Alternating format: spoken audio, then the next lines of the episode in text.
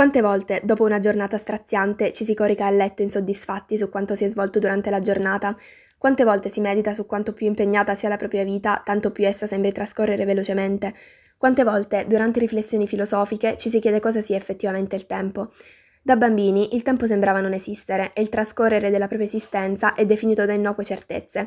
Lo sbocciare dei fiori, il calore del sole sulla pelle, i mille colori delle foglie secche, il prurito del cappello di lana e il ripetersi costante di tale ciclo che, nonostante sia sempre uguale, lascia ogni volta sorprendentemente meravigliati. Allora quando è che il tempo acquista una funzione reale? Quando la vita, anziché essere regolata dal susseguirsi delle stagioni, inizia ad essere scandita da continui doveri e timori?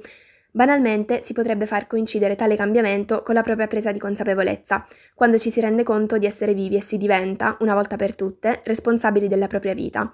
Pian piano dunque si impara a conoscere il mondo per quello che è realmente e fra tutte le difficoltà con cui ci si deve relazionare, il tempo si trasforma nel nemico più arduo da affrontare e il più difficile da comprendere.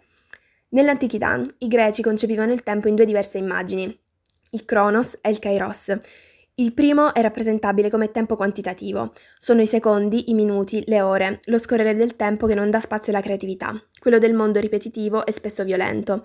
Il secondo, in antitesi al precedente, si identifica come un momento giusto e speciale, che nell'attimo stesso in cui lo si vive si è consapevole di non poterlo sperimentare nuovamente.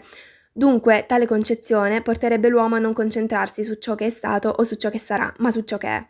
Tuttavia l'uomo moderno sceglie di interpretare il tempo come spazializzato, cioè il susseguirsi di eventi cronologici che si racchiudono ordinariamente in tre fasi, il passato, vicino o lontano, lieto o travagliato che sia, che condiziona irrevocabilmente la vita di ognuno, a causa di rimpianti, rimorsi e nostalgie. Il futuro, che, concepito come un'astrazione, si presenta spesso sotto forma di dubbi e incertezze, e infine il presente, che, sovrastato dagli altri due, sembra essere quasi inesistente.